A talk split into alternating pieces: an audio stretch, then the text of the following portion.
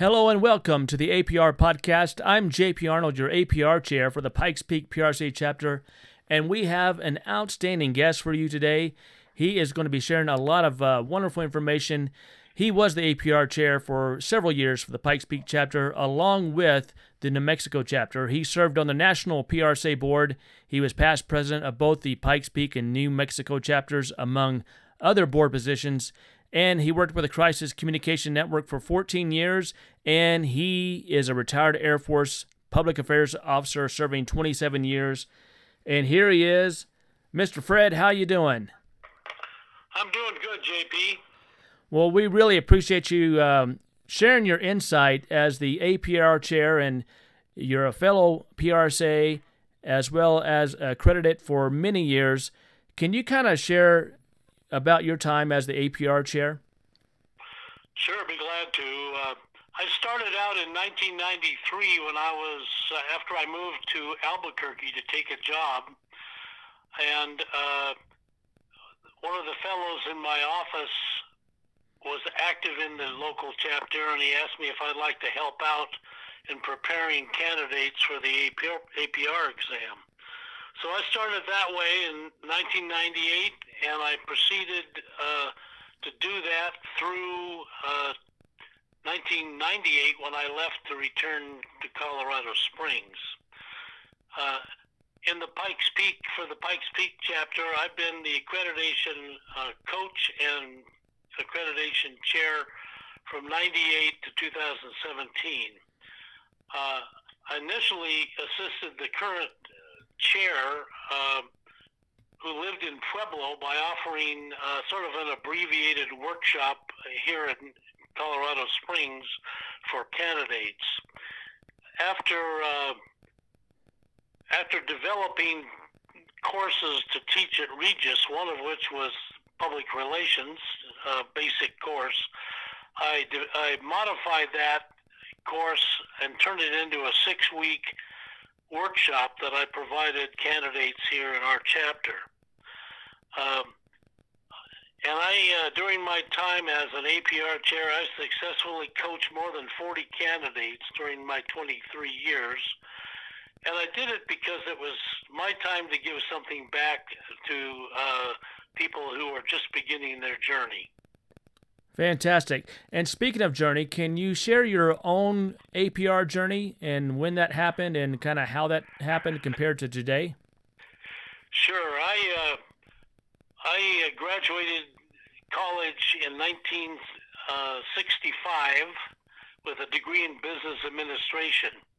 During that four-year period, I decided I wanted to be in PR, but I really couldn't pursue it because I was too far along in my business uh, studies. So I. Uh,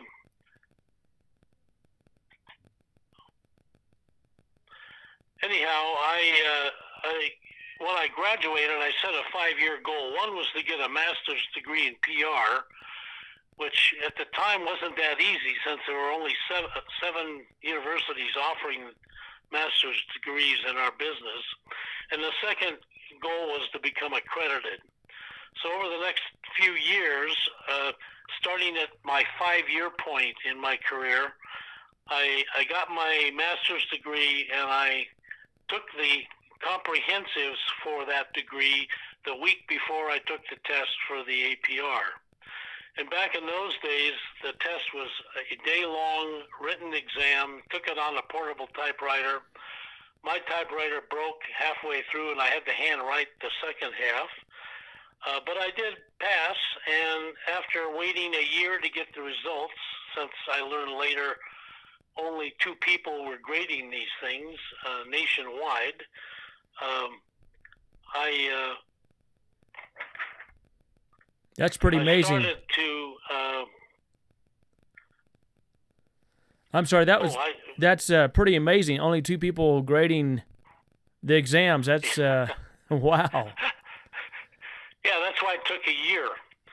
Uh, I also uh, during before I uh, before I took the exam, I uh, attended a Saturday single Saturday prep course offered by the Washington, D.C. chapter. I was in the Pentagon at the time. Uh, and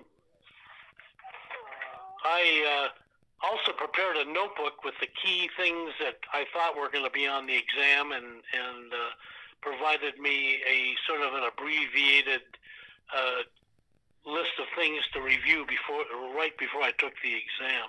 Yes. So uh, I might mention too that the the panel at the time was done by three senior Washington D.C. PR people. Uh, one was the director of public affairs for the Secret Service. One was the regional director of PR for Ford Motors, and I don't remember the third one. But I uh, I got through it, and uh, and I decided at that time that I would do my best to try to help others along the way. Well, fantastic, and I know, Fred, you had a, a, a significant impact on my APR journey. You were shepherding uh, my questionnaire and making sure I got through the process and gave me valuable insight. I attended your workshop and uh, learned some things there, as well as validating some other things uh, from my graduate program. And I tell you what, you did a wonderful job of kind of, like you said, helping others. And you've got a tremendous track record. With all that being said, what is it that a candidate can do that's going to set them up for success to pass an exam? And what, what does that typical candidate look like that does pass, pass the exam? Well, PRSA requires that you have five years uh, PR experience before you take the exam. Uh, I took it at the five year point because I was in a hurry. And that's uh, another thing that you need if you're going to be successful in, in pursuing APR is don't don't take your time. This is uh, you have one year once you uh, tell them you're going to take the exam. You have one year to prepare, and there's a lot that's required, but it's not really that onerous. Plan your one-year journey and make it through the requirements as quickly as you can. That's really the two key things that uh, I would advise. And what are some do's for the um, you know things that you want to do for your APR journey, and we're going to talk about don'ts. So, right now, what are some do's, some things that uh, you definitely got to fulfill uh, to be a successful candidate uh, earning your APR? Well, uh, the critical thing is to study. Uh, you're going to need a textbook. If the chapter doesn't have one to, to loan you, I would recommend two books. Uh, one uh, PR Strategies and Tactics by Wilcox, and just as good is Effective PR by Cutlip Center and Broom. Those two books are basically similar. It's just that their approach and their case studies are a little different from each other. The first one I mentioned is the best in my mind. I'd also suggest that you get a study partner, another candidate that you can work with who can uh, keep you honest as you move through the process. Make sure you fully understand the four-step PR process, you know, research, planning, execution, and evaluation. This is the gold standard, and this is the heart of the exam. So make sure you're really up to speed on those things. Talk to other APRs. Find out what they learned when they were preparing.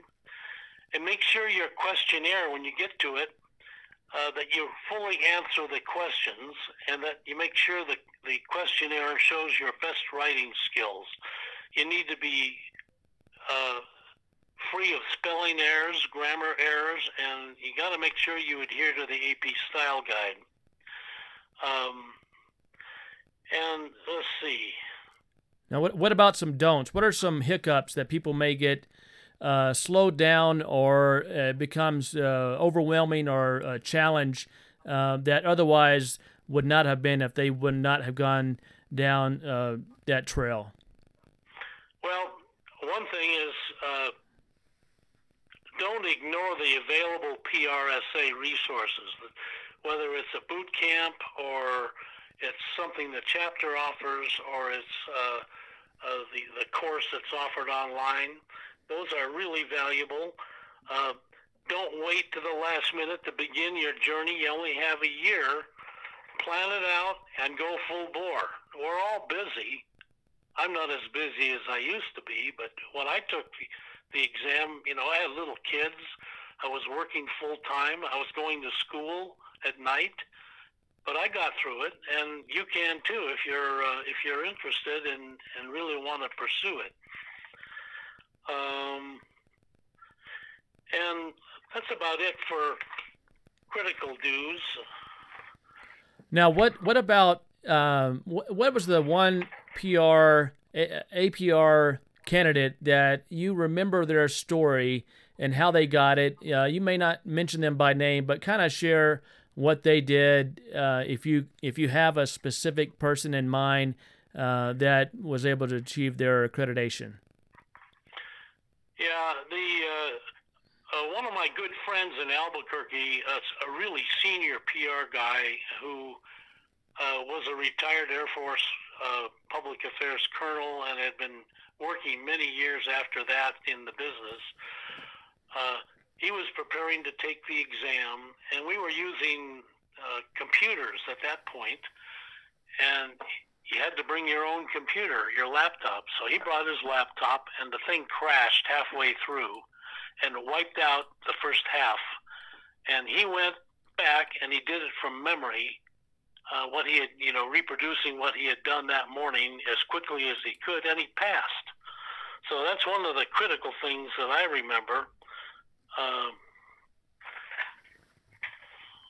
well, and and what about um, what about your employer kind of uh, reinforcing the the notion of obtaining your accreditation and kind of uh, what it means to your career overall? And I I know Mark Murphy with the Colorado Springs Utilities. He actually earned our Pinnacle Award, and he's helped to mentor uh, several candidates that have achieved their accreditation. Kind of talk about his influence and, and just how the accreditation in general helps one's career field and, and them, moving them forward.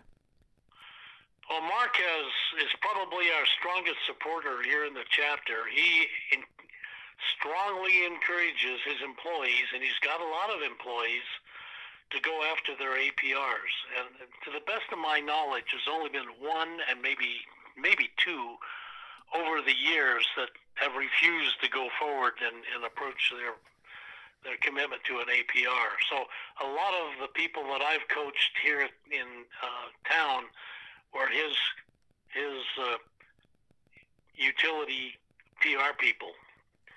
So he's he's an excellent supporter. And and what does it kind of look like? I know in the past you mentioned that some of the jobs that you have uh, been hired for uh, was because of your accreditation, and kind of speak to that, Fred, if you would, please.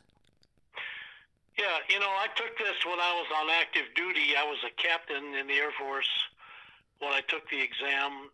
It really didn't do an awful lot for me, except that uh, it gave it made me more effective in my job. Uh, so when I retired in 1992, I uh, started looking for a job, and the job I got, one of the requirements was that you have an APR. And I asked them why they put that in there. They said, well, we were planning to hire somebody who was on staff already until you came along. And the big boss of the organization was a retired Air Force guy, and I suspect that had something to do with my selection. Very good. Well, Fred, uh, we just sincerely appreciate your time. Is there anything else that you want to add uh, about uh, the accreditation and, and someone seeking uh, or in the process of, a, of attaining their APR? Uh, a couple things. Uh, I think the there's a misconception on the role of the panel. You know, there's a panel review before you take the exam. And some of our candidates felt that the their their objective was to keep them from moving forward. And when in fact, I firmly believe that their real objective is to get make sure you're ready to take the exam. If you've got some shortfalls, they'll point them out to you, and you need to probably maybe study a little bit more. But everybody wants candidates to succeed. And once accredited, help other candidates. You know, be uh, be an advocate for the PR uh, APR and get involved with the chapter leadership. Once you're an APR candidate and you pass the exam, uh, you have to do a certain amount of uh, public service and service to your chapter to be able to keep that. So I would suggest that uh, as soon as possible after you get through your accreditation process that you offer yourself up as a member of the board Absolutely. or chapter. That's great advice. As always, Fred, uh, you you have uh, served in PRSA for quite some time and, and just helping people in general in public relations and the crisis communications network. Uh, you are really um, a, a, foundation of uh, the El Paso County, Colorado Springs area, Pikes Peak chapter, and we really are honored to have you kind of share your insight uh, to help those achieve their accreditation and then also spur on those who have reached that milestone to help others as well too. So, Fred, we uh, thank you and uh, hope you stay safe during this uh, COVID 19 coronavirus pandemic time and uh, really thank you for everything. You bet. Thanks for the, uh, for the opportunity to share my thoughts. All right. Take care, Fred. Bye, Bye JP. So, folks, we uh, just indebted to Fred.